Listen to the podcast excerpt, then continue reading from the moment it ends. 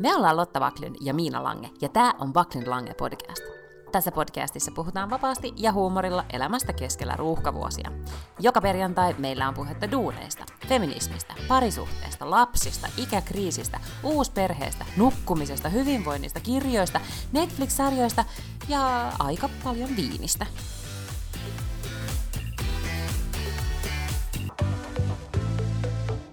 Mä laitoin nyt päälle. Näin, nyt mä laitoin päälle, että mä en tota, mm-hmm. yskinyt suoraan mikrofoniin, mutta täytyy nyt olla sitten, antaa tästä tämmöinen varoitus, että olen siis hieman kipeä, joten ääneni kuulostaa kipeältä. Joo. Ja ehkä yski. Sä näytät vähän kipeältä. Niin, mä oon vähän, siis mä, ehkä tota, mä en ole tänään meikannut, tai laitoin kyllä ripsari hätäpäissä, niin sit kävin tuolla tää lumisateessa esittämässä reipasta suomalaista futisäitiä, joka pitää treenit säällä kuin säällä. Ja sitten ruotsalaiset lapset kieltäytyivät pelaamasta lumi, tota, lumisella kentällä jalkapalloa, kun satoi räntää vaaka suoraan. Tultiin kotiin. Mutta mun mielestä toi on siis ihailtavan isänmaallista, että siitä huolimatta, että vast, niinku, tästä ei ole tulossa nyt jotain tämmöistä niinku, ää, valkoisen ristin ritarikunnan merkkiä tai linnanjuhlakutsua tai diplomia tai jotain sellaista, Vielä. niin se siis niinku itse omassa elämässä päätät ylläpitää tällaista niinku upeata sisu tavallaan niinku maabrändiä yllä. Ehdottomasti. Ja tein... mä, voin, mä aion tehdä sulle diplomi. Kiitos. Ja sitten mä vielä tein tota, siitä numeron, kun, kun siis menin vielä siis Erittäin hyvä. Vanhemmat äh, chatissa siis epäuskoisena kyselevät, että onko treenejä vai ei, ja sitten minä ja meidän päävalmentajamme, ja toinen, toki ruotsalainen isä, mutta kuitenkin oltiin vielä sitä mieltä, että no, me ilman muuta on treenit. Sitten menin hakemaan lapsia koululta, siellä oli vain kolme poikaa, kaikki muut vanhemmat oli sanonut, että nyt ei kyllä jäädä treeneihin. Ja sitten nämä kolmekin oli vaihtamassa, joista oli siis yksi oma lapseni, oli vaihtamassa vaatteita ja kysyi, että onko meidän siis pakko pelata jolloin mä sitten tota, sanoin, että no ehkä ei nyt sit sovitaan, että ei ole pakko. Ja, ja tota, tota, niin. Eikö me vaan, että me nauhoitetaan siis nyt eh, keskiviikkoiltana, niin mikä siellä on siis keli? No, äh, siis tulee lunta vaakasuoraan ja on kylmä. Ehkä niin kuin mm. miinus kolme plus okay. tuuli. Eli ihan semmoinen niin kuin hyvin, hyvin ikävä ilma. Nyt nuo koirat huutaa tuolla, ne ei huuda koko aikaa, mutta ne huutaa siksi, että niiden isä tulee kotiin, niin ne on onnellisia. Selvä. niin, niin sitten tuota, siinä oli vaan sitten opettaja ja freetids-ohjaaja paikalla, kun, kun tota, sitten päätettiin tämä, tää, että ei pelata, niin ne sitten kysyy, koska ne tietää tietenkin, että mä oon Suomesta, että mitä, että ettekö te nyt niinku, et, siis miten te nyt perutte? Mä sanoin, että niin, että mä olisin kyllä suomalais. tai että mm. Suomessa me pelataan jalkapalloa puolen metrin hangessa.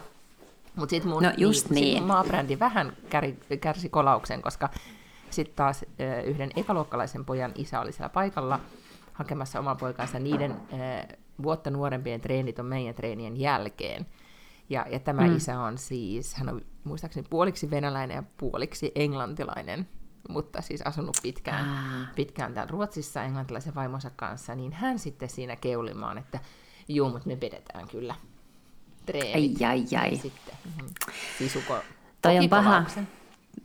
Toi on paha. Mm. Ää, nyt tietenkään ei tässä ajassa, varsinkaan, varsinkaan tänä päivänä, kun itäraja on mitä on, niin saisi kehu venäläisiä, mutta, mutta ihan hauska semmoinen meemivideo kyllä pyörii tuolla internetissä ja on pyörinyt siis jo monta vuotta, missä kaksi tyyppiä venäläistä miestä siis niin kuin treenaa jossain metsässä ja siellä on joku karhu ja sitten ne vetää leukoja sellaisen niin kuin kuusen jotenkin oksan kanssa, kun se karhu pitää sitä kuusen oksaa alhaalla tai jotain sellaista, niin, niin se on kyllä totta, että heilläkin on vähän tällainen niin kuin sitkeä, sitkeä brändi kyllä.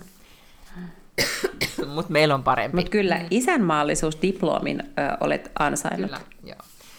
No mites isänmaallisuudesta puheen ollen, niin nopeasti nyt kysyn ennen kuin mennään kuulumisiin, että miten sun linnan juhlat? Ei vissiin tänä vuonna Tänä vuonna ei ole asiaa linnanjuhliin, mutta sen sijaan mun paras ystävä on saanut kutsun, joten aion kyllä haukkana nyt mm. tällä kertaa katsoa linnanjuhlat. Mä en ole kauhean moneen vuoteen kattonut niitä, mutta nyt aion ehdottomasti katsoa. Okei, okay, mahtavaa. Ja nyt kun katselee noita, noita tota, tuloskäyrä on nyt väärä sana, mutta mikä se on siis, Gallup-tuloksia, mm-hmm. niin kovasti näyttää siltä, että seuraaviin olet menossa. no, sitähän ei koskaan tiedä, mutta se on totta, että Alex Tubbilla näyttää kampanjassa kyllä menevän oikein hyvin.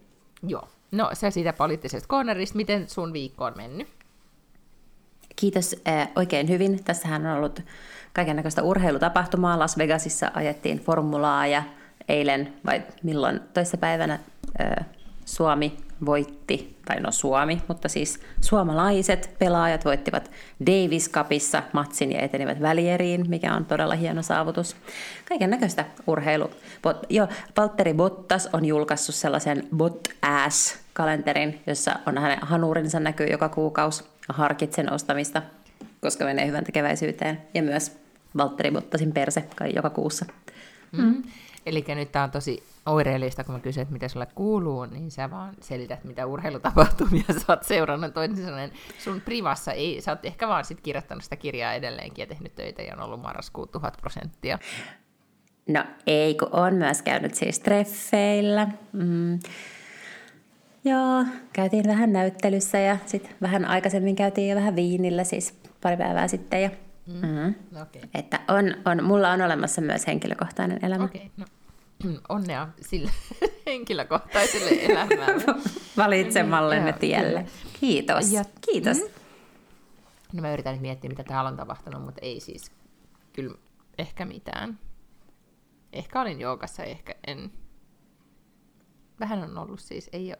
Ai niin joo, siis traditio katkes, piti sunnuntaina, kun täällä oli siis Skylt söndag, kun Enkolle avataan jouluikkunat. Kaikki ryysii sinne ja mm-hmm. sitten tulee joulupukki paikalle.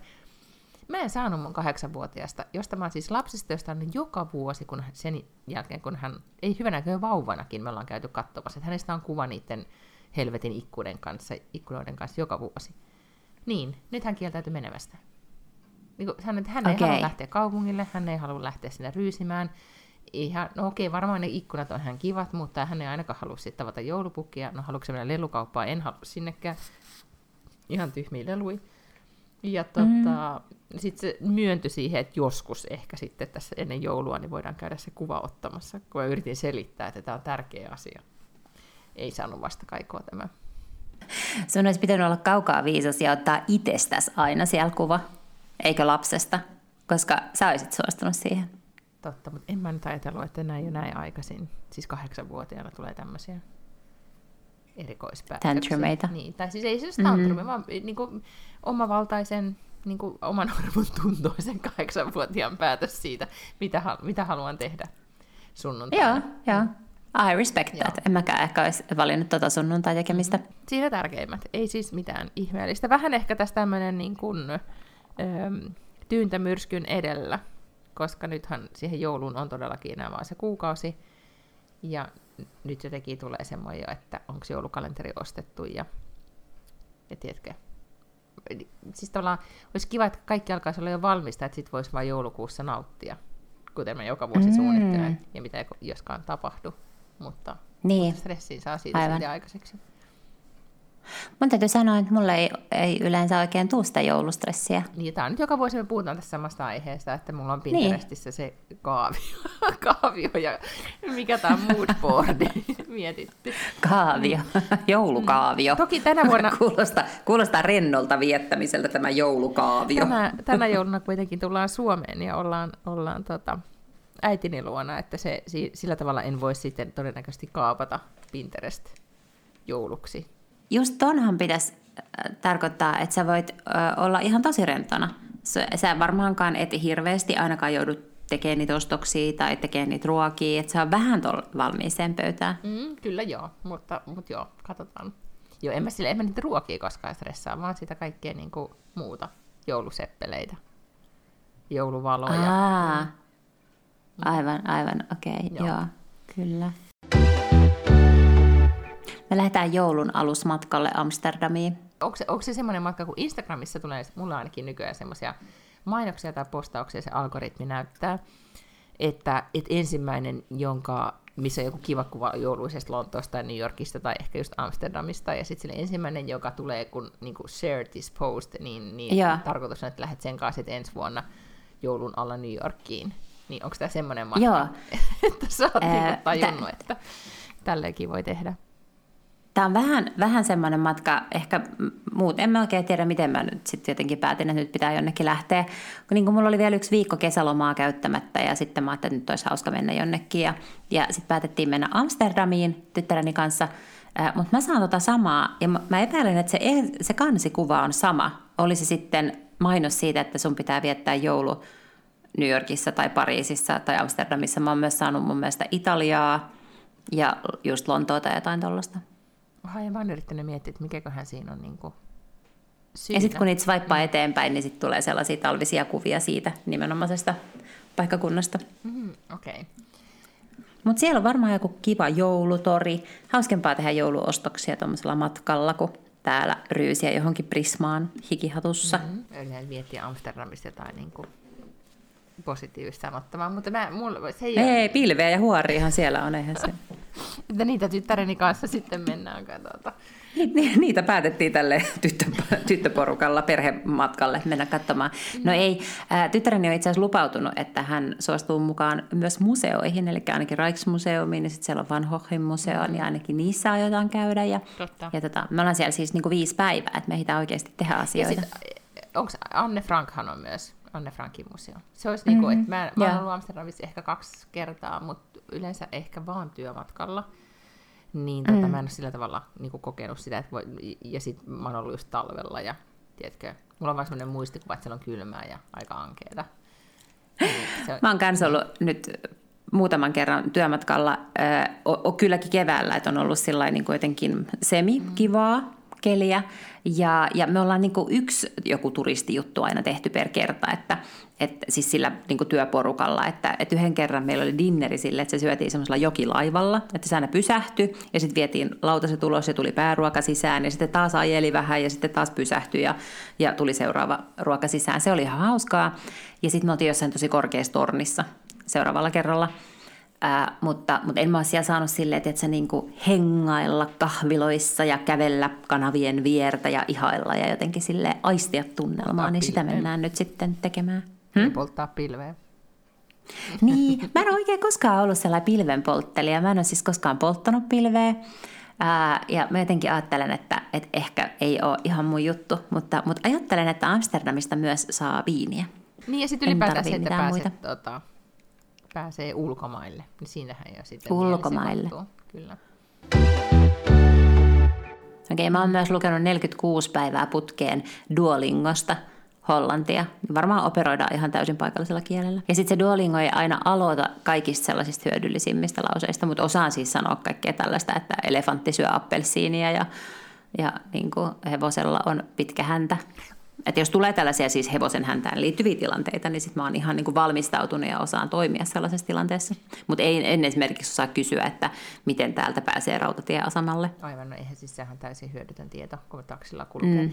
Mutta siis tuota, mm. mutta ollaanko me puhuttu sitä Duolingon siitä ominaisuudesta, että, tai siitä ylipäätään, että siitä ilmaisversiosta, missä mm-hmm. tehdään, et, missä jotenkin, jos siinä on joku semmoinen niin strek, siis rakentaa, että pitää joka päivä tehdä jotakin, Joo. joo. O, siis teettekö te semmoista? Joo, joo. Me nyt me ollaan tehty mm. tyttäreni kanssa hän siis myös tätä samaa kieltä, että onko mulla nyt sitten tosiaan 46 päivää ehkä mm. putkeen. Mutta sehän on hyvä, koska se streak ei katkee, kunhan sä teet vain yhden niistä tehtävistä ja semmoinenhan voi kestää siis niinku kaksi minuuttia tai puolitoista minuuttia, jos sä oot nopea. Niin sitten sen, sen saa kyllä pidettyä niin, koska mua nyt kiinnostaa Mut... tämä striikki, että toi se, se olisi vähän semmoinen gamification-tyyppinen juttu, että lataisi sen lapselle. Että se olisi sitten niinku just esimerkiksi niin, kyllä. Suomeen ja Englantiin. Mm-hmm. Ja sitten ehkä itsellekin. Mä sitten mietin, että, että olisiko sitten se Ruotsi. Mm. Mä en tiedä siis äh, mm. ihmiset, jotka puhuu jo hyvin jotain kieltä, niin mä äh, vähän ounastelen, että he eivät saa siitä niin paljon hyötyä irti. Mm tiedätkö, että mun ei ehkä kannattaisi niin kuin vaikka jotain saksaa siellä, että jos puhuu jo mm-hmm. aika sujuvasti, niin se ei ole se, toi ei ole se tapa, millä se niin kuin tavallaan täräyttää sen silleen niin kuin superhyvälle levelille. Okay. Mutta tämä on tosi mm. hyvä, jos sä et puhu yhtään. Aivan, niin, niin, niin että menee ihan niin kuin sokkona lähtee. Joo, mm. jos siinä aloittaa jonkun uuden kielen, niin mun mielestä se antaa sulle semmoisen mahdollisuuden, että sä teet tällaisen tasotestin. Just jos on sellainen tilanne, tilanne, että ehkä puhuukin jo vähän jotain kieltä, niin sitten ei tarvitse aloittaa sieltä alusta.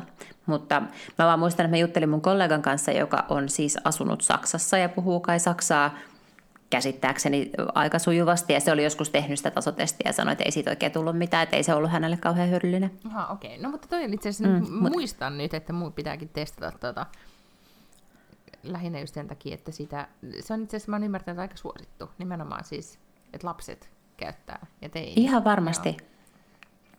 Ja siis sähän puhut ruotsia kuitenkin mun mielestä jo ihan sujuvasti, niin nyt otat, kato ihan randomilla jonkun uuden kielen. Nyt alat siitä kuulla tota, tanskaa Joo. opiskelemaan tai bulgariaa.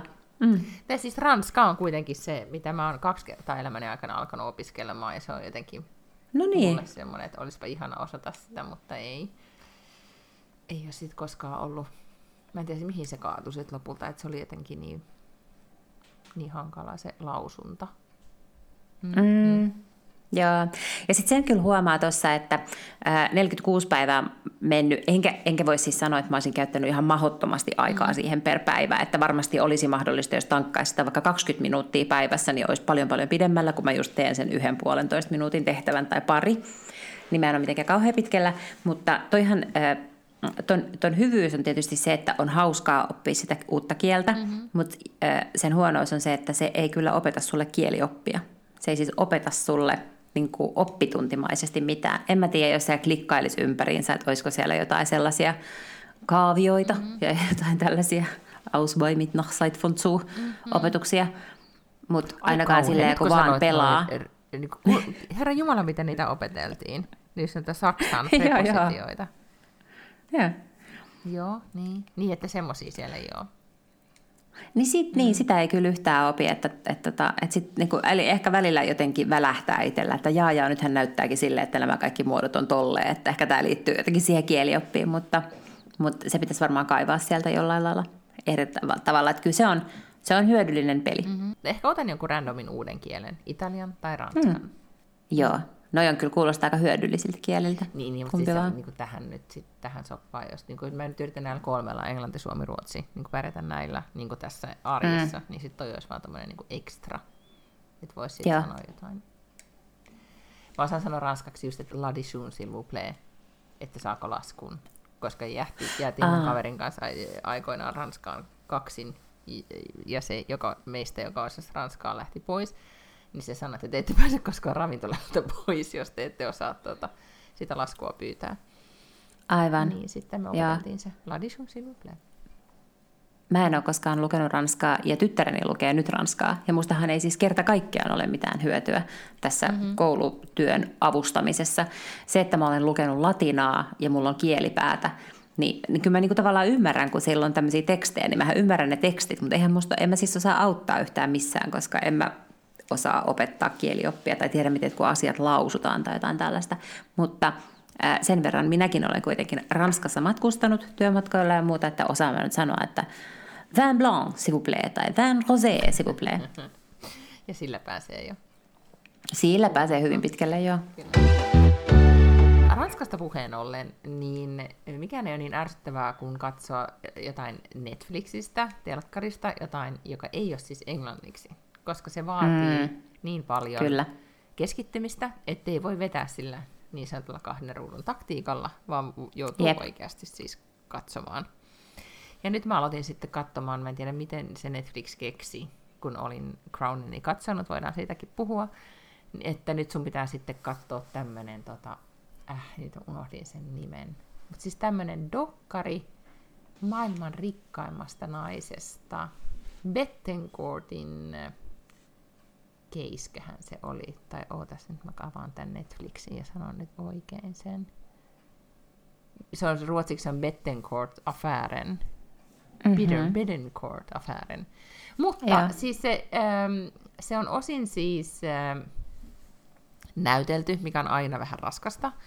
Mutta ne, mutta ne tota, siinä se perustuu siis tämmöisiin mä oon ymmärtänyt siis oikeudenkäynnissä paljastettuihin ääninauhoihin, siis salakuuntelunauhoihin, että ne mm. äänet siinä olisi ehkä sitten kuitenkin oikeita. Mutta niin paljon mä en ole vielä tähän keissiin perehtynyt, että osaisin nyt aivan varmasti sanoa, että onko nyt näin. Ja enkä ole vielä päässyt, siis tämä on minisarja neljä, neljä osaa, siis dokkari, joka kertoo siis L'Orealin, siis kosmetiikkayhtiö L'Orealin perustaja miehen tyttärestä, eli tästä Lady Bettencourt, vai miksi, onko se nyt Lady, mutta rouva nyt ainakin, Madame, mm-hmm. niin tota, miten häntä hänen vanhoilla päivillään huijattiin. Ja en todellakaan ole tästä niin ensimmäisen jakson on katsonut, mutta aivan sairaan kiinnostava keissi, kun siinä pääsee siis, koska hän on ymmärtääkseni siis L'Orealin niin ainoa perijä oli siis siinä vaiheessa, ja mm-hmm. se, mitä äh, rahat, mitä hänen isänsä teki, niin, niin valtaisa omaisuus, ja hän sitten itse sen kaiken periä istuu tämän valtaisen omaisuuden päällä ja elää semmoista niin kuin, tosi paljon siinä, siinä on haastella erilaisia toimittajia ja, ja kirjailijoita, jotka on kirjoittanut hänen elämästään, niin ne kaikki korostaa sitä, että, että sellainen määrä rahaa, niin se on vaan niin kuin, se on järjettömän paljon, ihminen tulee osin vähän hulluksi, ja että on vaikea mm-hmm. kuvitella, että miten niin ultrarikkaat ihmiset sit lopulta elää, että tyyliin, että Successionkin mm. jää niin kuin, sen stealth welt jää kakkoseksi, kun sitten, että miten, mm, miten tämä, mm.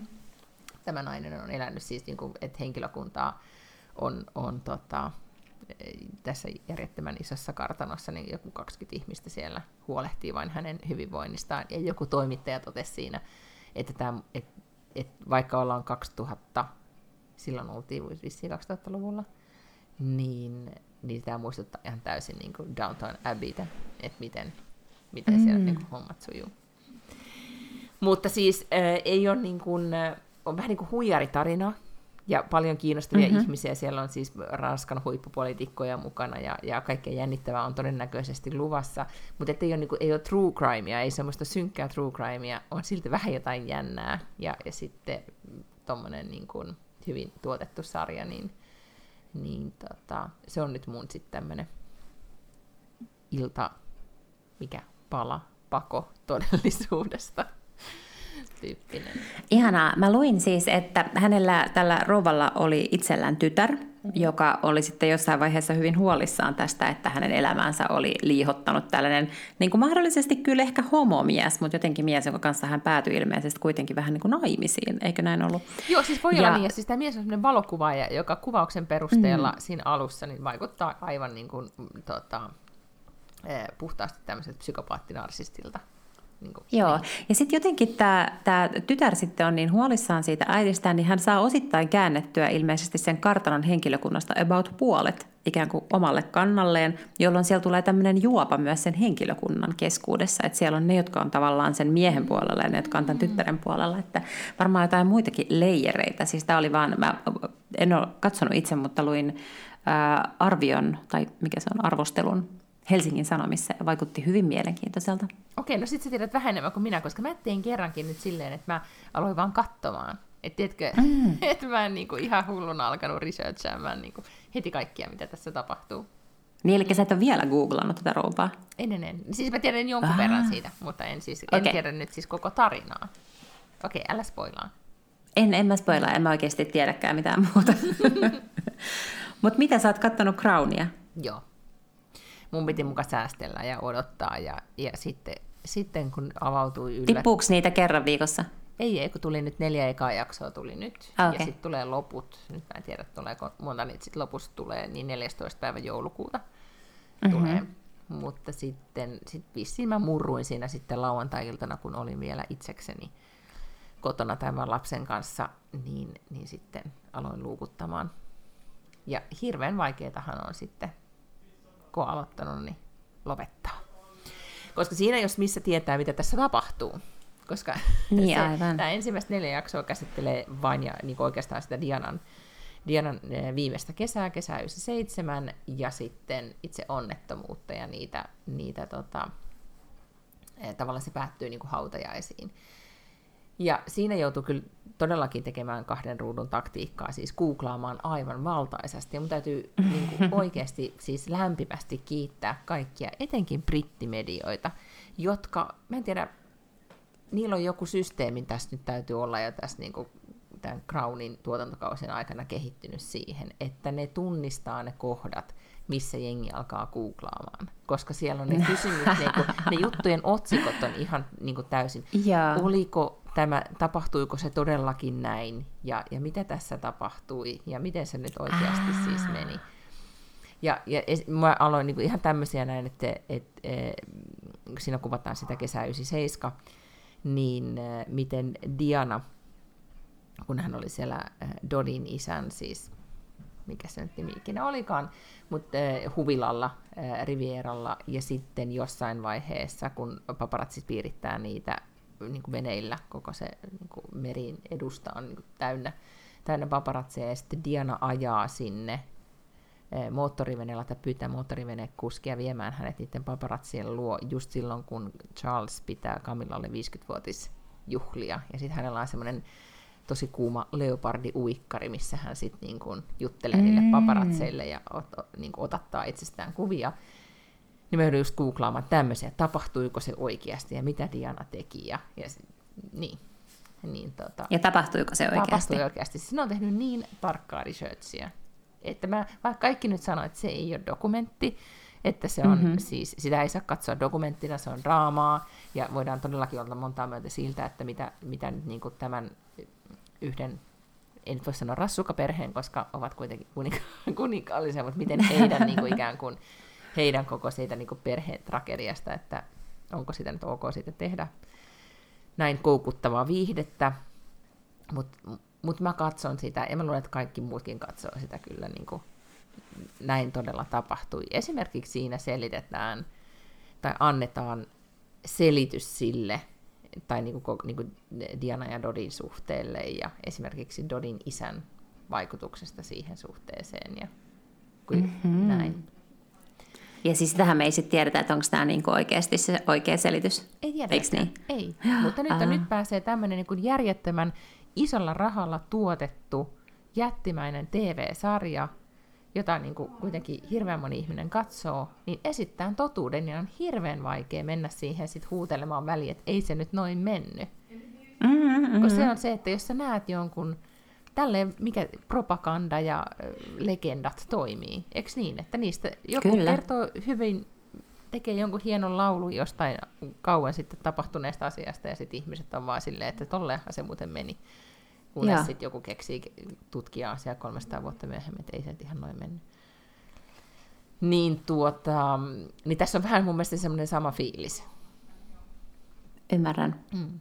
Mutta ihan siis, olihan sitä tosi monessa brittiarvostelut, etenkin brittilehdissähän sitä niin kuin osa sitä arvosteli hyvinkin jyrkästi, että ihan hirveän huonoa käsikirjoitusta ja ankeita näyttelemistä ja kankeita ja kaikkea. Mutta en mä kyllä. Ai jaa. Mä kyllä niin tykkäsin. Ja sitten täytyy sanoa, että mikä se on se kundi, joka näyttelee Charlesia, joka oli siinä The Affair. Dominic. Mä en, en, se, mä en oikein tiedä niin. tästä sarjasta mitään. Mutta sä tiedät sen The Affairin. Sen sä tiedät. Siis, ah, niin, joo, joo, joo. Niin se joo. kundihan näyttelee Charlesia. Ai jaa, okei, okay, mm. joo, joo. Ja se on mun mielestä, sit, vaikka se ei ehkä niin näköinen, mutta se on jotenkin niin kuin, tosi hyvä Charlesina. Mm-hmm. Niin tuota... Ja jouduin googlaan tämänkin, että hakiko Charles Dianan niin kuin arkun ää, tota, tuolta Pariisista ja kuka tunnisti ruumiin ja se oli Charles, joka tunnisti. Ja... Ai jaa. Niin, siis kaikkia tommosia asioita, mitkä on varmaan ehkä jostain lukenut, mutta kun ne näkee ruudulta, niin sitten on yhtäkkiä aivan niin kuin yllättyneet, että vau, noinko se meni. Että yhtäkkiä huomaa vaan googlailevansa ihan kauheasti. Sellaisiakin asioita kuin, että nyökkäsikö tai kumarsiko kuningatar, kun Dianan tota, arkku meni ohi. Mm-hmm. Ja kumarsi, ja se oli poikkeuksellista koskaan ennen tapahtunut ja koskaan sen jälkeen. Aha, okei. Okay. Mm. Okei, okay, no, mutta sä et royalisti, niin sä et innostu tästä, mutta minä innostuin, ja minä innostuin siitä etenkin esimerkiksi Dianan kaikista uikkareista, mitä sillä oli päällä. Hyvin stylattu.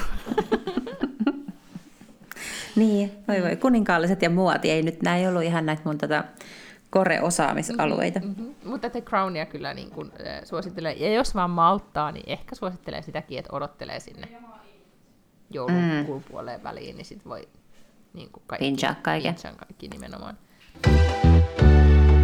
No mä en katsonut mitään näin ylevää, mutta mä jonain iltana tajusin, että mulla on jäänyt kesken semmoinen sarja kuin How I Met Your Father. Mm-hmm. On olemassa siis varmaan, sen täytyy olla jo 10-15 vuotta vanha melkein, no 10 ehkä, tämmöinen kuin How I Met Your Mother. Mm-hmm. Ja voimme käydä debattia siitä, että onko se maailmanhistorian paras komediasarja. Ehkä ei, ei mutta mut siis se on niinku oikeasti niin, top vitosessa. Se on todella hauskasti käsikirjoitettu. Siinä on hyvin kästetyt näyttelijät, jotka näyttelee omia roolejaan hauskasti. Siinä on paljon sellaisia rakenteellisia hauskoja juttuja, miten tehdään sellaisia aikahyppyjä tai semmoisia. Ja se, se oli mun mielestä oikeasti todella omalaatuinen. Ja sitä tehtiin vissiin kahdeksan tuotantokautta tai jotain sellaista, ja en mä nyt osaa sanoa, että onko ne voittanut siitä mitään emmyjä tai muita, mutta, mutta väittäisin, että se on, että jos haluaisi olla komediakäsikirjoittaja, niin se on yksi niistä sarjoista, mitä kannattaa katsoa. Sitten vuosia vuosia myöhemmin suurella spektaakkelilla lanseerataan, että nyt tulee tämmöinen vähän niin kuin spinari, mutta tavallaan tuotuna tähän aikaan, ja se on How I Met Your Father. Ja jos How I Met Your Mother kärsii vähän samoista ongelmista, mitä me ei niin oikeasti nähdä minä ongelmina, koska me oltiin niin siihen, totuttu siihen, niin vähän sama kuin Frendeissäkin, että kovin on valkosta ja ei ole mitään etnisiä näyttelijöitä ja, ja niin kuin bla bla bla. Niin sitten tämä oli tavallaan tämä How I Met Your Father tuotu tälle aikakaudelle, että siinä oli sitten kaiken näköistä. Oli homoja ja aasialaisen näköisiä ihmisiä ja African American ihmisiä. Ja se oli niin kuin diversi, diverse mm. se cast. Mutta se oli myös ihan vitun paska. Siis ne oli aika huonoja ne näyttelijät, se käsikirjoitus oli aika paska. Sitten se on jotenkin siis, se ohjaus on pikkusen off. Että jotenkin se aina leikataan silleen sekuntiin liian myöhään. Tai jotenkin, että ne ei niinku, ne, ne biitit, se ei ole yhtä semmoinen tiivis ja semmoinen hyvin tehty kuin How I Met Your Mother. Oliko sinne samat Mikä? tekijät? Vai miten se? No kun niin. ilmeisesti ne jotenkin oli pitchannut kyllä ne samat tekijät, mutta ilmeisesti ei ne voi olla. Siis ne ei voi olla samat käsikirjoittajat ja ohjaaja, koska siinä on jotain on-off. Se ei vaan kerta kaikkiaan, siis kaikki nämä asiat yhteensä tekee sen, että se ei kerta kaikkiaan vaan toimi. Siitä huolimatta sitä oli tehty kaksi tuotantokautta ja sitten mulla on jäänyt se joskus kesken ja mä päätin katsoa sen loppuun. No siitä nyt ei ollut juurikaan mitään hyötyä. Ei, ei se niin oikein palkitse millään tasolla, mutta katoipahan kuitenkin. Ja sitten kun se Disney Plusasta loppui, niin sitten se alkoi tarjota sieltä jotain muuta. Sitten se tarjosi tämmöistä sarjaa kuin The Reboot – sitten mä ajattelin, että mikä tämä on. Ja siinä mentiin sitten sen verran paljon niin kuin lähelle omaa vanhaa työtä, että ää, kyse on siis amerikkalaisesta sitkomista, joka on ollut suuri joskus 90-luvulla, ja nyt ne on päättänyt tehdä sen rebootin. Eli vähän niin kuin tässä How I Met Your Motherissa oli käynyt How I Met Your Father, paitsi että tämä on niinku sama käästi. Mm. Sitten se alkaa tälleen, että siinä on uusi käsikirjoittaja, semmoinen Mimmi, joka on vähän niin kuin hipsteri ja gen, tai milleniaali tai gen Z, niin kuin, että sillä on paljon freesimpi ote siihen komediaan. Ää, ja sitten no, sit käy ilmi, että sen alkuperäisen, joka on vähän sellainen niin kuin ha huumori, semmoinen perusamerikkalainen päälle naurettu, niin sen oli käsikirjoittanut hänen isänsä. Ja sitten lopulta he joutuvat yhdessä sitten työstämään tätä. Ja se on hauska siinä ikään kuin nämä niin kuin, äh, sukupolvet kohtaavat. Ja sekin, mistä mä aina valitan, kun en mä tajua näitä gentsetalaisia. Ja sitten on nämä niin kuin vanhat boomerit ja paljon komediaa siitä. Ja paljon komediaa tavallaan televisiokomediasta ja näyttelemisestä ja kaikesta. Kuulostaa se oli ihan... metakomedialta. Niin no, ehkä jopa vähän, vähän metatasoa. Mm. Ja, ja kaikki oli siis semmoisia tunnettuja näyttelijöitä. Siellä on Paul Reiser, muistatko Mad About You-sarjasta esimerkiksi mm. juurikin näyttelee sitä. Hän on vanha mies, näyttelee just sitä isää, pääkäsikirjoittajaa. Sitten siellä on Johnny Knoxville, mm. joka on siis Jackassista tunnettu. Ja ää, sitten... Ää, No, ne kaksi muutakin on sellaisia, kenet tunnistaa, mutta joiden nimeä ei välttämättä muista. Ja sitten se sarja on niinku ihan hyvä. Sitten se yhtäkkiä vaan loppuu. Ja sitten mä olin, että okei, että tämä tuotantokausi loppuu. Ja sitten mä rupesin googlailemaan, niin sitten kukaan ei ollut ostanut siitä toista tuotantokautta. Niin sitä ei nyt vaan ikinä tule. Ja tohon se nyt sitten jäi. Niin vähän tulee semmoinen olo, että no, hm, well this is five hours of my life I'm never getting back. Mä ymmärrän. Se on, se on Eli en niin. suosittele kenellekään. Niin, se on vähän silleen, että, että tavallaan on hyvä, että sarjoja tehdään silleen, että, että nämä niin kuin jatkuu sit pitkään. Mutta huonohan sitten on, että jos se on sitten ehkä huono, niin sitten sitä niin. ei, ei mä, Ja mä ymmärrän, että se, mm se on niin syklisesti vaikeaa, koska sä et yleensä tiedä siinä vaiheessa, kun pitää kuvata viimeinen jakso, mm-hmm. niin sä et yleensä tiedä silloin, että saako tämä jatkoa. koska sä voit vasta sen jälkeen, kun se koko televisiosarja on näytetty televisiossa, niin silloinhan sä vasta voit tietää, että oliko tämä menestys, löysikö yleisö tämän, tavoittiko tämä sellaisia ryhmiä ja sellaisia kohderyhmiä, mitä me oltiin tällä ajateltu. Ja sitä ei voi tietää ennen kuin se on siellä maailmalla, mutta sitten toisaalta siinä vaiheessa on liian myöhäistä kirjoittaa uusiksi se viimeinen jakso, jos sitten käykin silleen, että se ei saakaan jatkoa.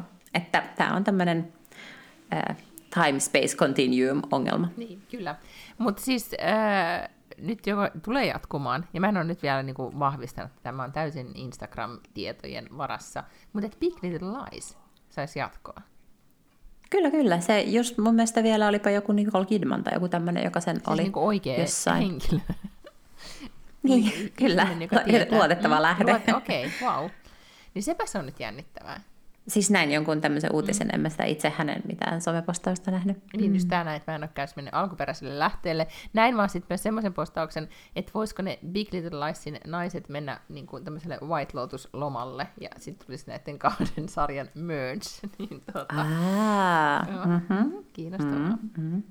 Mutta mä enää uno... siis sit kun menee liian pitkä aika, koska nyt on mennyt tosi tosi pitkä aika, siis niin rakastan ympäristöä ja paikkaa, missä se sarja tapahtui, ja, ja muistaakseni pidin myös ihmisistäkin, etenkin Laura äh, Dernistä ja näin, ja tietenkin Riisestä ja Nikolesta, kaikista tykkäsin, niin, niin sit mä en suunnilleen muista, mitä siinä tapahtui. Mä muistan vaan hyvän musiikin, kivat maisemat ja jotain jännää, mutta Mm. mut nyt jos pitäisi sanoa, että mitäköhän to- kolmas tuotantokausi käsittelisi, niin en tietäisi. Mä en siis koskaan katsonut sitä tokaa tuotantokautta, kun mä en oikein niin tykännyt siitä ekastakaan. Tuli muuten huumorista ja algoritmista puheen ollen, tai siis sarjoista pitämisestä, niin mä näin tämmöisen analyysin, että että Gilmore Girls, että voidaanko, tämä on siis in, Instagram-analyysi, ei mikään niin kuin vakava henkinen analyysi, mutta kuitenkin, että voidaanko oikeasti, Lasketaan. voidaanko oikeasti myöntää, että Gil- Gilmore Girls on sarja, joka kertoo siitä, että miltä tuntuu olla eh, niin kuin hyvännäköinen ihminen, niin kuin, hyvännäköinen pari, niin kuin mies ja nainen, niin kuin ankeessa pikkukaupungissa. Että miten, mikä se on lopulta? Se on se sen tarina. Ehkä. Joo. Että ihan turha etsiä muita merkityksiä, mutta se on niinku sen, mm-hmm. takia, ja sen takia se ki, niinku resonoi, koska niin, aa, moni kokee olevansa sellainen, tai sitten, sitten on tota, niin, siis se on tämmöinen. Okei. Niinku, vähän niinku semmoinen, että, että on helppo menestyä paikallisissa hiihtokilpailuissa. Niin, niin kyllä joo. joo. Mm. Ketäköhän miestä siinä tarkoitetaan, koska se Luke nyt ei ole mikään. Siis sehän on ihan komea, mutta sit se on tehty kyllä vähän semmoiseksi mörkölliksi, että sitä ei pidä niinku ymmärtää komeana. Mutta ehkä siinä tarkoitetaan sitä Roarin isää, kenen kanssa sitten ei koskaan ollut kimpassa se Lorelai.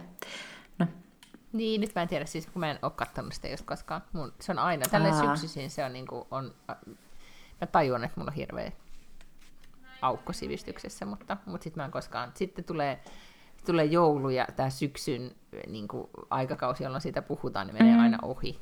Ja, niin. niin. Ja sitten kun syksyllä on muutenkin niin hirveästi kaikkea, niin ei sinne nyt ehdi aloittaa. Sitähän on tehty kans joku varmaan neljä tai viisi tuotantokautta. Tiedätkö, että, se, että se, jos rupeisit katsomaan, niin se olisi niinku todella monen tunnin projekti. Mm. Mutta mä ajattelin mennä elokuvia ja sitten mä ajattelin mennä katsomaan, koska niin kuin paikallisessa elokuvateatterissa mä täällä Liidingössä, niin oli se Aki Kaurismäen uusin elokuva. Mm-hmm. Niin ihan kuule Okei. niin tämmöisenä kannatuksen vuoksi. Hei! Lisää tällaisia isänmaallisia Eiks pieniä niin? tekoja. Kyllä, Mä laitan joo. senkin sinne sun isänmaallisuusdiplomiin. Kyllä. Mä tiedän, vaikka se on aika pieni se niin kuin, teatterisali, mutta, mutta vaikka olisin ainoa, niin menen sinne. Koska sen Hyvä, kerran, hyvä idea. tapahtuu. niin kuin Joo, tämmöistä, ehdottomasti. niin mä- No mä en ole katsonut mitään sit sen ihmeellisempää, mutta, ähm, mutta tota, mä haluaisin puhua tällaisesta asiasta, että musta on tullut tosi kyyninen ja epäileväinen sellaisen asian suhteen, että kun mä näen jotain, joka, ei kertaka, joka on niin kreisiä, että se, että, että se on jo epätodennäköistä, että joku on tehnyt sen, niin mun ensimmäinen ajatus on se, että onko tämä vaan joku tämmöinen tosi long con, että joku tekee tätä niin kuin vitsillä – Tiedätkö silleen, muistatko että kun Johanna Tukiainen tuli julkisuuteen, mm. niin sitten oli aina jotkut, jotka oli silleen, että ei kukaan ihminen voi olla tollanen. Että mm. Et ihan varmasti, tiedätkö, vuoden päästä niin on, joku tämmöinen suuri spektaakkeli, missä hän ikään kuin paljastaa, että hän olikin tämmöinen joku sosiaalipsykologian opiskelija ja tämä kaikki oli tämmöinen suuri performanssitaide kautta väitöskirjan empiriatutkimus, että kokeillaan, miten ikään kuin muista, julkisuus ja kaikki. Mutta toisaalta on, niin, joo. Mm. Mutta saat sä kiinni, mitä mä tarkoitan, että jotkut joo. asiat on niin absurdeja, että niitä ei pysty uskomaan. Ja yksi semmoinen on, mitä lapseni siis rakastaa lähettää mulle TikTokissa, niin on tämmöinen Tammy Louise, tällainen amerikkalainen nainen, joka kokkaa ja tekee siitä TikTok-videoita. Ja se on jotain niin järkettävää skeidaa, mitä se tekee, että, että mä joka kerta mulla siis menee kylmiä väreitä ja mä vähän niin kuin yökkäilen, kun mä katson niitä videoita. Ää, ja siis, ää, ja mä, mä oon monta kertaa ajatellut, että eihän tämä voi tämä nainen olla tosissaan. Kun se reseptit on sellaisia aivan Se siis pähkähulluja. mihin- oikeita ruoan laittamista.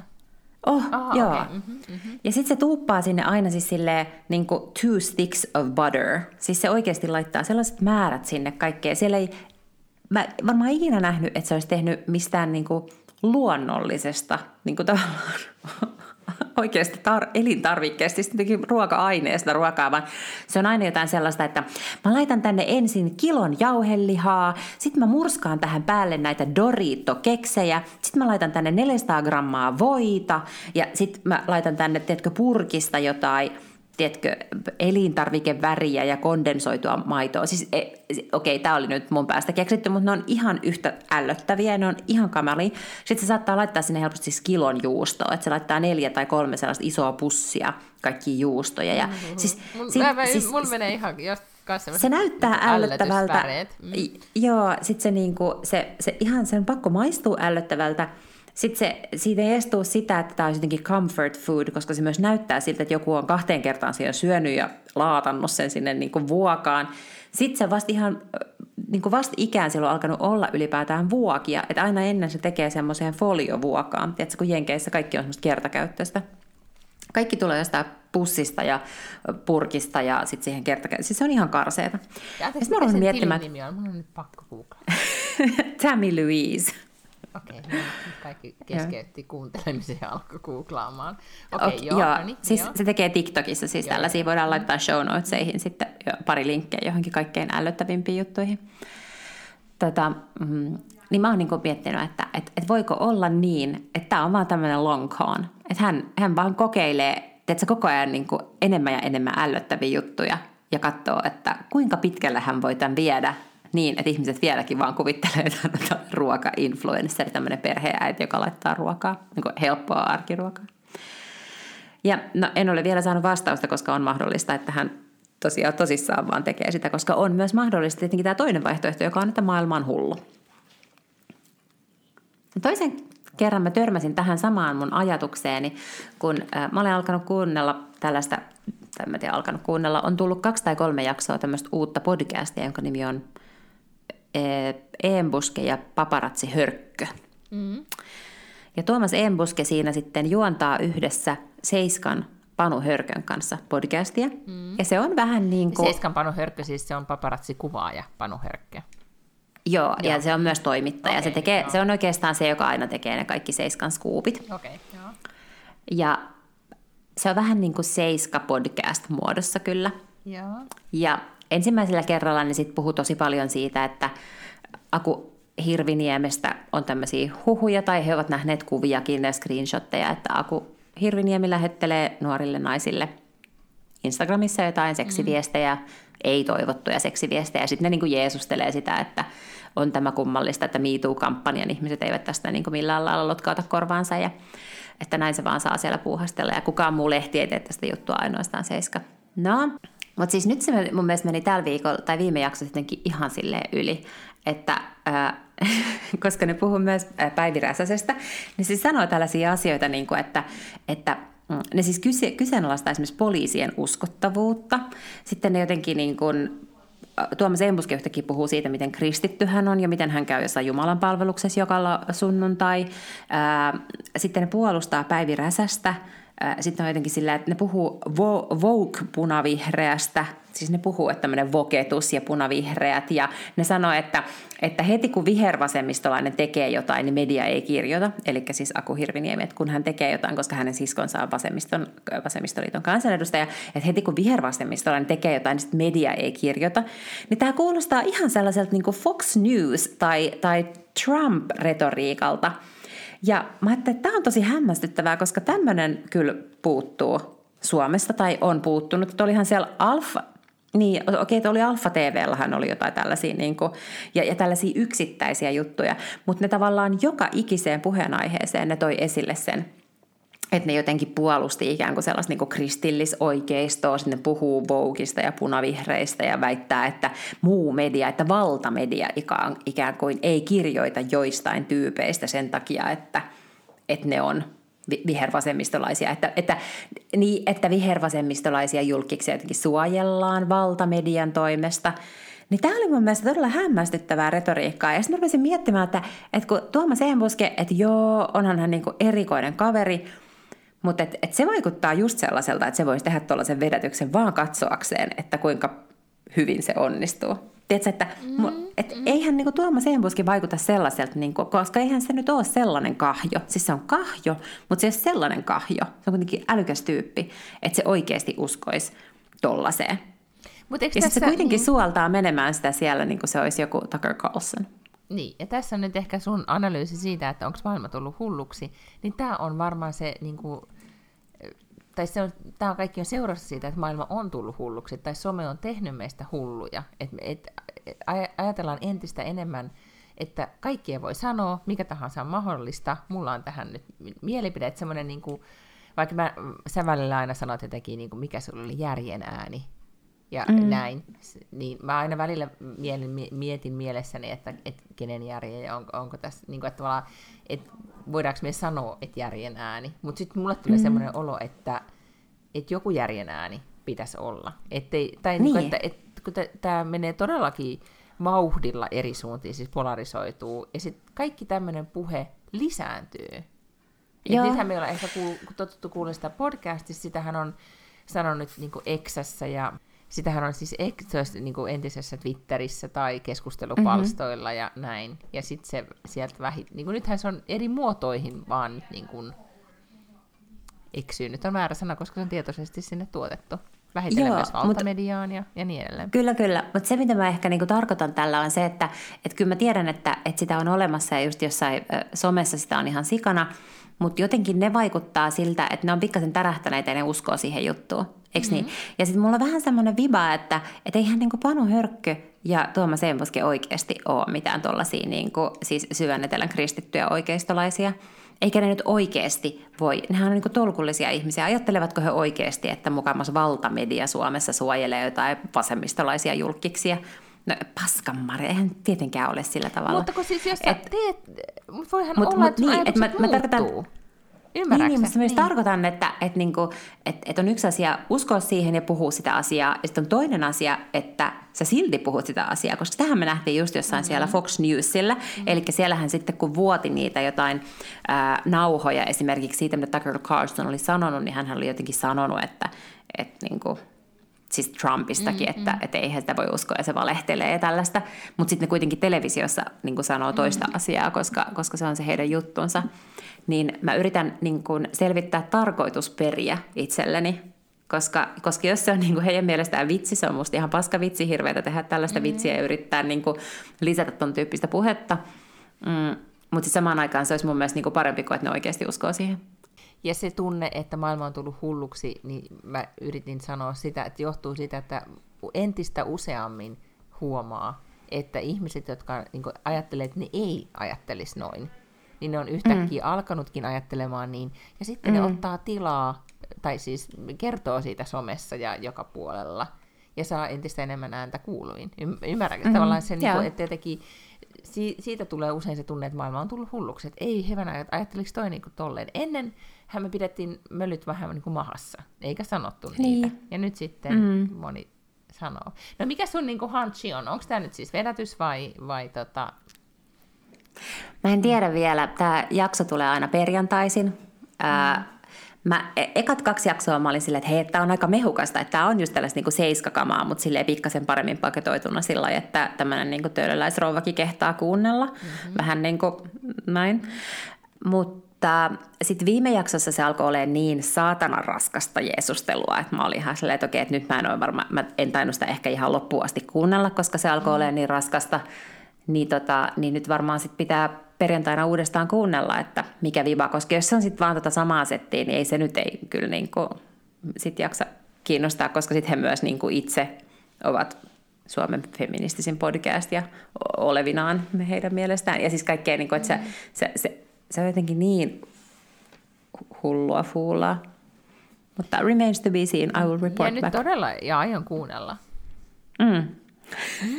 Koska Mut mut, kuuntelepa pohjalle se viime viikon jakso ja kerro, että oletko sä kans sitä mieltä, että sitä oli todella raskasta kuunnella. okay. Mut kun tämähän on, niin että nykyään sä et voi luottaa mihinkään Snoop Doggy Dog. Snoop mm-hmm. sanoi Instassa, että teki ilmoituksen, että aion nyt lopettaa pössyttelyn. Ja sehän niin kuin, oikeasti kaikki mediat teki siitä jutun. Niin kuin tyyliin Helsingin Sanomia myöten, että nyt se on ilmoittanut, että perhe, perheen takia ja terveyssyistä ja mitä kaikkea, että lopettaa pössyttelyn. Sitten hän paljastui kaksi kolme päivää myöhemmin, että se oli mainostemppu. Ah. Mutta kun tässä tullaan vähän siihen, että kuinka kauan sitä, hu- niin kuin, tähän suden huutamiseen, että jos sitten sä, Mm. niin kuin sun, kuinka monta kertaa vaikka influensseri tai tommonen henkilö voi, voi sitten ikään kuin vedättää yleisöä, Mm. ja sitten kuinka monta kertaa ne menee halpaan, ja sitten mikä sun niin kuin, kyky sit jatkossa on ikään kuin sanoa yhtään mitään. Että Mm. kukaan ei usko suhun, tai jos sä oot silleen, että no, toi nyt sanoo noin tolleen, ja nyt se sanoo tolleen. Koska entäs jos Niin. Embuska sit sanoo niin kuin pari viikon päästä, että en mä, sitä, mä en tarkoittanut sitä, tai tulee hirveä Niin. rekyyli, ja jengi on sille, sitä mieltä, että mitä ihmettä tässä tapahtuu, ja sitten sanoo, että ei, eikö se oli semmoinen vitsikokeilu. Niin, niin, en mä tiedä. Et niin. Mutta si- hyvin myyty podcasti. Nyt pitää alkaa kuuntelemaan. No, mutta mitä mieltä sä oot sitten tästä, siis mä en tiedä kuinka kohan montaa meidän kuuntelijaa nyt kiinnostaa tämä Open AI-sekoilu, mutta mä oon jostain syystä ollut aivan siis ää, niin kuin yllättävän kiinnostunut siitä, mitä tapahtuu tässä tekoälyyrityksessä, joka pisti ensin toimitusjohtajansa, hallitus pisti toimitusjohtajan pihalle ja, ja mitä sitten tapahtuu? No, tämä tapahtui siis viikonloppuna ja mäkin ymmärsin ikään kuin sen tärkeyden äh, siitä, että mun podcast-feediin ilmestyi peräjälkeen kaksi eri podcastia, joiden otsikko oli Emergency Podcast. Mikä Ja on ihan parasta? oli... Onko parasta mikään tunne, kun podcasti, mitä sä tilaat, niin tulee podcast, jonka nimi on Emergency, ja faktisesti Lotta, meidän pitäisi kanssa alkaa tekemään niitä. koska, siis, koska jos meidän Mikä muuten olisi sellainen tilanne, että, että pitäisi tehdä tämmöinen emergency podcast? Se, voisiko se... kuuntelijat saa ehdottaa, mistä ne, mistä Hei, ne haluaisivat emergencyn, koska, koska täältä sitten kyllä ehkä niinku pesis, mutta mä en tiedä, niinku, Miina muuttaa Siis- Suomeen emergency. Niin, mm. niin. mutta mut luulisin, että siinäkin on vähän tämmöinen niin pidempi harkinta-aika, että se ei tapahtuisi sillä tavalla niin aivan yllättäen se uutinen. Lotta koska- menee naimisiin yllättäen emergency. Ah, niin. No joo, siis sillä tavalla, että yhtäkkiä tulisi kosinta ja sitten mä vastaisin siihen kyllä. Ja sitten pitäisi ehkä tehdä niin emergency Vegasissa podcast. naimisiin tyyppinen, niin sitten se olisi emergency. Se on totta, joo. joo. Mutta voi siis ilmoittaa, että minkä, minkä tyyppisen uutisen ympäriltä, mikä olisi tarpeeksi iso, että pitäisi tehdä Buckland Lange Emergency Podcast. Mutta kaksi pe- peräkkäistä podcastia, toinen niistä oli Pivot, joka on Kara Swisherin ja Scott Gallowayn yhteinen podcast, ja toinen on tämmöinen, mitä mä kuuntelen, jonka nimi on Hard Fork. Ja äh, mä sen Hard Forkin kuuntelin eka, Onko se koska New se on York niinku Timesin vai kenen se on? on joo, se on semmoinen niin tekki, no, tekkijournalisteja molemmat. Ja mä oon itse asiassa viime aikoina ruvennut kuuntelemaan vähemmän pivottia, koska ne on alkanut ärsyttää mua, tai Kara Swisher on alkanut ärsyttää mua ihan sikana, niin mä en enää kuuntele sitä niin paljon. Ja mä kuuntelin sitten Hard Forkista, koska ne molemmat oli siis tämän saman uh, uutisen ympäriltä, joka oli, että Sam Altman on saanut potkut. Ja Sam Altman on siis aikoinaan, onkohan se kanssa sitä PayPal sakkia, eli on tehnyt silloin ensimmäiset rahat ihan niin kuin Elon Musk.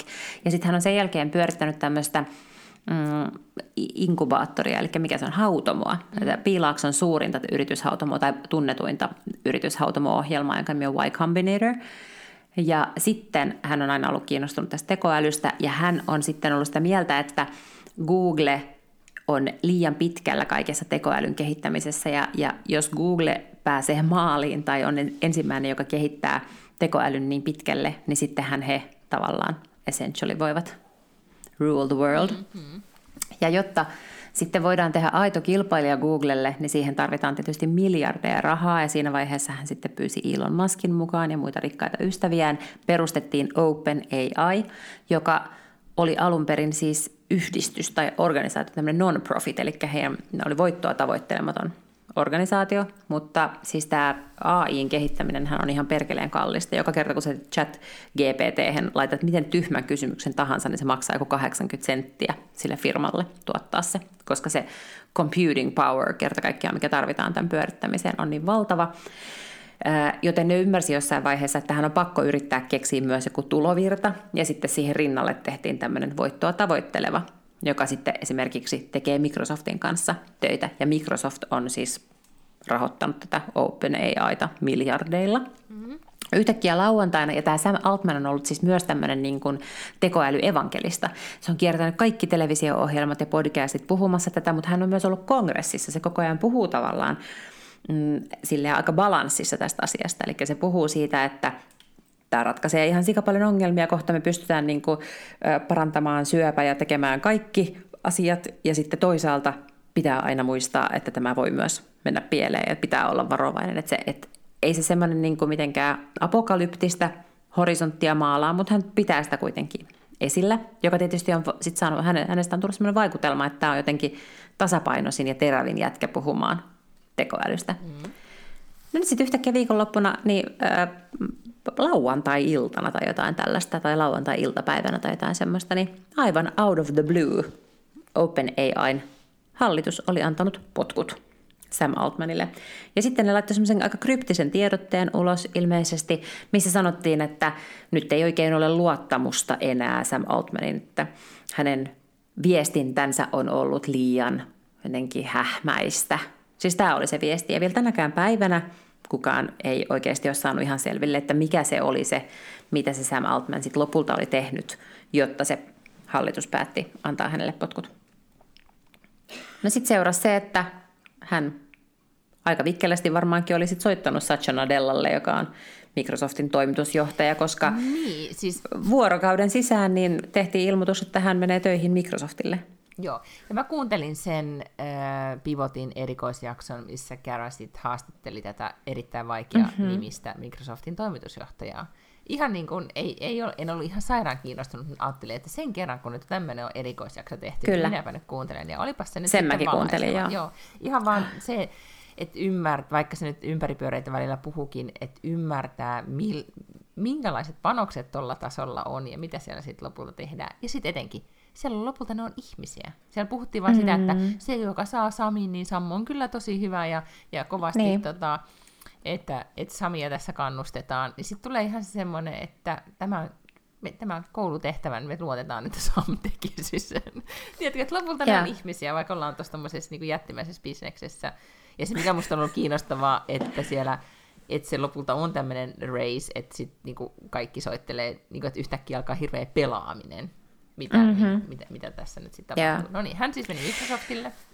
Joo, ja siinä tapahtui myös semmoinen, että se heidän operatiivinen johtaja ilmoitti sitten saman tien, että okei, no hänkin sitten irtisanoutui, että hän työskentelee vain Samille. Ja sitten siellä jo sitten vuorokauden sisään oli joku tämmöinen 500 henkilön adressi tehty, missä 500 OpenAIn työntekijää olivat sanoneet, että niin että ellei Samia... siis 700 nimeä vissinkin, niin kuin, että kaikki. Eikö mä luulen, että niitä on kai yhteensä 700 ja 500 oli allekirjoittanut okay. tai valmiita siis irtisanoutumaan. He sanoivat, että he haluavat työskennellä Sämin alaisuudessa, eli Sam takaisin, tai sitten ne kaikki lähtee sieltä kalppimaan, ja mä oletan, että itse asiassa varmaan se olisi se Sam sitten voinut palkata ne suoraan sinne Microsoftille uudella mm. tittelillään ja uudella yksiköllään. Tota, ja sitten, no nyt me nautetaan keskiviikkoiltaa, että who knows mitä tapahtuu, mutta tiistai-iltana hänet sitten yhtäkkiä olikin palkattu takaisin sinne. Eli OpenAI ilmoitti, että Sam Altman on palautettu toimitusjohtajaksi ja sen sijaan tämä hallitus vaihtuu. Eli hallituksessa oli ollut siis sillä tavalla tämmöinen kahtia jako. Siellä on myös ollut tämä operatiivinen johtaja esimerkiksi on ollut siellä hallituksen jäsenenä. Ja, ja eh, ne ei siis samalla tavalla kuin yrityksiin tehdään sellaiset hallitukset, missä on hirveästi muista yrityksistä mm. ihmisiä, joilla on niin kuin oikeanlaista taustaa, niin tämä oli enemmän kuin tämä ei ollut yrityksen hallitus, vaan tämä oli sen non-profit, ikään kuin voittoa tavoittelemattoman järjestön hallitus, niin siellä oli ihmisiä, jotka uskoo esimerkiksi samaan kuin kuin se Sam Bankman-Fried, joka oli tämä kryptorosvo, joka nyt jäi kiinni vähän aikaa sitten. Eli tämmöiseen, äh, mikä, se, mikä se on, se on joku äh, extreme altruism. Heillä on tämmöinen Aa, niin kun. Joo, siis tää- uskonto ei ole siis oikea sana, mutta, mutta heillä on siis vahva usko siitä, että heidän pitää menestyä ja tehdä mahdollisimman paljon rahaa, jotta he voivat lahjoittaa kaiken tämän rahan hyvän tekeväisyyteen ja jotta sillä rahalla voidaan tehdä hyviä asioita. Effective altruism, sit sen niminen se on. Ja siellä uh, OpenAIn hallituksessa on siis ihmisiä, jotka kannattavat tätä effective altruismia. Ja näin nyt sitten tämä kaikista luotettavin reporting, minkä mä nyt olen lukenut, niin ilmeisesti on liittynyt siihen, että tai, tai näin analysoitiin, että, että sitten kuitenkin Sam Altman oli äh, ahneuksissaan tai jotenkin liikaa keskittynyt siihen, että tä- tästä tehdään tuotteita, jotka oikeasti voi tehdä rahaa. Ja sitten sen takia he, he halusivat kenties hänet sieltä savustaa ulos, mutta nyt oli jo ilmoitettu sitten, että ketä ihmisiä sinne tulee tilalle sinne Niin, hallitukseen. Niin, koska siis analyysihan oli se, että hallitus oli tässä nyt vähän silleen et, Hölmöilly. hölmöilly. Niin. Mm. Ja siellä oli yksi tämmöinen AI-tutkija, joka oli kääntynyt silloin Sam Altmania vastaan lauantaina, ja joka tavallaan oli ollut se vaan kieli. Ja hän oli sitten lopulta seuraavana vuorokauden puolella muuttanut mielipiteensä ja sanonut, että nyt hän on toista mieltä, ja nyt hän Anteeksi, pahoittelee, että hän teki, niin anteeksi, anteeksi, anteeksi. mutta, mutta kuitenkin näiden kolmen vuorokauden aikana he lehti olla kolme eri toimitusjohtajaa, eli Sam Altman, mutta sitten kun hän lähti, niin sitten sanottiin, että okei, teknologiajohtaja, tämmöinen nainen, niin hänestä tulee interim toimitusjohtaja, ja sitten jo sunnuntaina vai maanantaina ilmoitettiin, että nyt on nimitetty uusi toimitusjohtaja, joka on Twitchin entinen toimitusjohtaja. Twitch on siis tämmöinen niin live-striimausalusta, käytännössä monet pelaajat käyttää sitä, kun ne striimaa siis omaa pelaamistaan, mutta kyllähän sitä nyt voi striimata mitä tahansa sieltä. No, Twitchin entinen toimitusjohtaja oli nimitetty OpenAIn toimitusjohtajaksi, mutta kaiketi hän oli sitten siellä joku 16 tuntia tai jotain semmoista, koska nyt Sam Altman on taas OpenAIn nyt- toimitusjohtaja.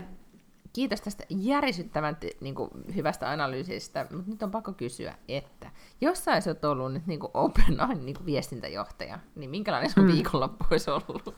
Varmaan aika veemäinen. Mutta mä mietin nimittäin sitä, että et sit se Satya Nadella sanoi just siinä Kara Swisherin haastattelussa, että jotenkin hän sai tietää moments before, eli no, niin minuutteja ennen kuin tämä tieto oli julkistettu, tämä Sam Altmanin erottaminen, niin he olivat kertoneet siis rahoittajalleen, joka on rahoittanut heitä miljardeilla. Okei, okay, ne ei ole pörssiyhtiö, heitä ei sido mitkään tämmöiset, mutta kyllä mä nyt sanoisin, että kannattaa sun pikkasen hyvempänä pitää ehkä sun miljardeja sinuun sijoittavaa kumppania ja ehkä jopa käydä heidän kanssaan keskusteluja ennen kuin tehdään tällaisia. Että se vaikutti tosi tommoselta poukkoilevalta. Ja sitten myöskin mä luulen, että siellä ei välttämättä ole ehkä ollut nyt sitten jotain viestintäjohtajaa tai, tai viestinjän ammattilaista, koska e, mitä järkeä on tiedottaa tehdä noin hätäinen ratkaisu, eli hirveällä vauhdilla yhtäkkiä panna pihalle se tyyppi, ja sitten olla viestimättä kunnolla siitä, että miksi hänet erotettiin, koska sitähän kaikki on tässä nyt vatvonut. Kyllä. Viisi Joo, vuorokautta. Siihen mennyt mullakin ihan, kert- niin kuin ihan kohtuuttoman paljon aikaa ollakseni ihminen, Niin. joka ei seuraa niin kuin tek- tekkimaailmaa ihan hirveän innostuneena. Joo, mutta sitten sen sijaan mun täytyy sanoa, että mä oon aika vaikuttunut siitä, että Microsoftilla pystyttiin tekemään näin nopeita liikkeitä, kun mä mietin, että, että jos meillä kävisi tolleen, että joku kilpailija on joku tosi haluttu tyyppi, saisi kenkää lauantaina, niin oltaisiko me niin agiileja, että me oltaisiin jo niinku sunnuntaina valmiita tiedottamaan, että me ollaan palkattu se meille? mä, niinku, mä veikkaan, että ei.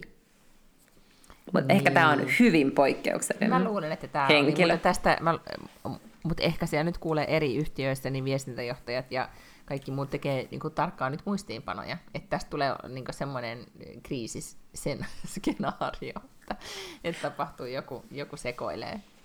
Mutta sen sijaan arvaa, ketä viestintäjohtajaa arvostin, ja sitten totta kai se saattaa olla myös hänen omaa ammattitaitoaan. Mm. Mutta kun Satya Nadella oli vaikkapa tässä podcastissa, mitä Kara Swisher juonsi, ja se ei varmaan ollut ainoa hänen mediakäyntinsä sen päivän aikana, se varmaan teki muitakin haastatteluja, niin hän hän kyllä esitti asian todella hyvin. Se puhuu hyvin selkeästi niistä asioista, mistä hän pystyy puhumaan selkeästi. Hän oli jämäkkä, mutta sitten hän oli kuitenkin sillä lailla, että ei se mikään niin kuin tossu ollut liittyen näihin asioihin sen AIn, niin kuin Open AIn kanssa. Ja kuitenkin lähti tavallaan siitä tilanteesta sille, että hän vaikutti sille hyvältä jätkältä. Joo, ja sitten myös, äh, kun mä yritin kuunnella, että, oli, että miten, kuinka ärsyntynyt hän oli just esimerkiksi, että tästä ei tiedosta kerrot- kerrottu, niin, niin mm. se oli taitavasti formuloitu niin, että ne, jotka tajusivat, niin ne tajus, että, Niin, että ei, ei noin voi toimia. Että siellä Just on varmaan niin ehkä sitten kulisseissa joku soittanut jonnekin, että mitä helvettiä tässä tapahtuu. jep, Niin, ja kyllä. Mutta siis, äh, tämä oli ehkä tämmöinen niin kiva, ei vaikuta kenenkään, okei, vaikuttaa ehkä meidän kaikkien ihmisten elämään, että miten se Samsen Open Isaac kanssa tekee sitten lopulta tekoälyn kanssa, mutta oli tämmöinen niin kuin hallittavassa oleva pieni kriisi tyyppinen. Joo. Kukaan ei ollut niin kuin loukkaantumisvaarassa eikä pitänyt murehtia ei. mitään. Niin, kuin, niin, niin tämmöisiä. En niin. nyt vaan sano lisää, mutta mä luulen, että yksi syy, että minkä niin. takia mä tähän keskityin, niin, niin oli just se, että tämä, oli, tämä tuntui hallittavissa olevalta toisin kuin aika helvetin moni muu asia uutisissa. Niin. Mm. Ja, ja kukaan ei, ei kuollut tai loukkaantunut, mutta tämmöinen vähän niin kuin boardroom drama, joka tapahtui reaaliaikaisesti niin, niin ilahduttavaa. Ja, ja hyvä, että se samalla mä menin sinne takaisin, koska mä olin jo ehtinyt viime viikolla miettiä, että et, et ehkä mä en niin kuin keksinyt mitään muuta joululahjatoivetta kuin ChatGPT Plusan. Että jos mä sen saisin, mutta kun se sai pudut, niin mä olin ihan silleen, uu, en mä mitä tuolle firmalle tapahtuu, en mä ehkä halukaan sitä, mitä mä nyt teen. Mm. Niin kuin joululahjaksi, on täytyy pakko kysyä, ja. että et, eikö nyt niin, että sun työnantaja sulle maksaa sen menneen tulleen tavatessa? No siis totta kai varmaan niin. maksaiskin joo, mutta no, mä ajattelen pitkällä tähtäimellä, että jos mä joskus en ole tuolla töissä. Joo, mutta okei. Eh, niin, että se kaikki tieto, mitä sä sinne syötät, niin sulla on se omien tunnusten takana ja, ja se on sun oma mm. pikkuassistentti, I see, I see. Mm. Ähm, Kun sinnehän voi rakentaa sitten sellaisia omia agentteja sillä plussalla. Mitä agentteja? Siis tavallaan just silleen, että sä voit tehdä sinne semmoisen henkilökohtaisemman niin, mm, niin joo, niin siis kun... meillä, meidän perheessä eräs henkilö käyttää, ei kahdeksanvuotias, niin käyttää juurikin sitä maksullista versiota, ja, ja se on mm. niin paljon parempi kuin, kuin halpis niin. tai tämä ilmainen hy- hyvän tekeväisyysversio. Niin ihan niin, niin mä jotenkin todellakin, ehkä mä toivon sitä joululahjaksi itselleni. Niin, Paljon niin, se on niin. kuussa? Niin. Ei se ole joku 20 kuussa, se ei ole ollenkaan mikään niin kuin Hyvänä. rahakysymys. Jonkun, joo, joo, no sitten mä vaihdan jonkun tämmöiset Netflixin ja Hetlixin. Aivan. Joo. joo. Ja sitten mä päätin, että mä ostan sen masterclassin, koska Amy Poehlerkin oli siellä nyt. Onko se Amy? Onko? Joo. Joo.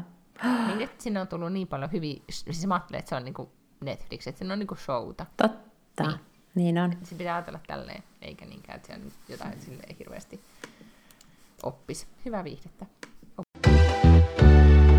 kun näistä algoritmeista puhuttiin, niin mä vaan kerron siitä, eh, että miten se kertoo musta, että mulle alkoi tulee sitä algoritmi työntää sitä kamaa, missä esitetään, että miten, se oli, mä en muista mikä sen, sen tilin nimi oli, mutta että siinä, että miten käyttäydyt hienosti, kuin hieno Niin, vähän sille, että niin hienot naiset, Joo, miten kyllä. ne tekee. Joo. Niin, niin sitten se esitettiin, että ei saa tanssia, niin kuin, ei, miten ei saa tanssia ei No ei saa tanssia kännissä, ei, ei saa tanssia pullo kädessä. Joo, ei ole. Ja, ja sitten se, miten sai tanssia, vaikutti kyllä tosi ankeelta.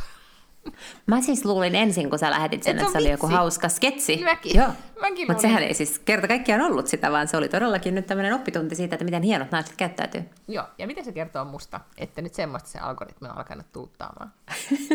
Miettikääpä siitä, minkälainen emergency podcast tästä sitten tehdään. Mutta kun mä laitan sen sulle, että tää on niin kaukana nyt Ships in Horrible Storsista kuin ja vaikka se toki näytti siltä, että se nainen oli in a horrible storm, kun se tanssi sitä huonoa tyyliä. Mm-hmm. Mutta tota, mut joo, mä tutustun tähän maailmaan. Se on ehkä niinku, se on, että maailma on tullut hulluksi. Suoraan sanottuna. Sitä se on. Sitä se on.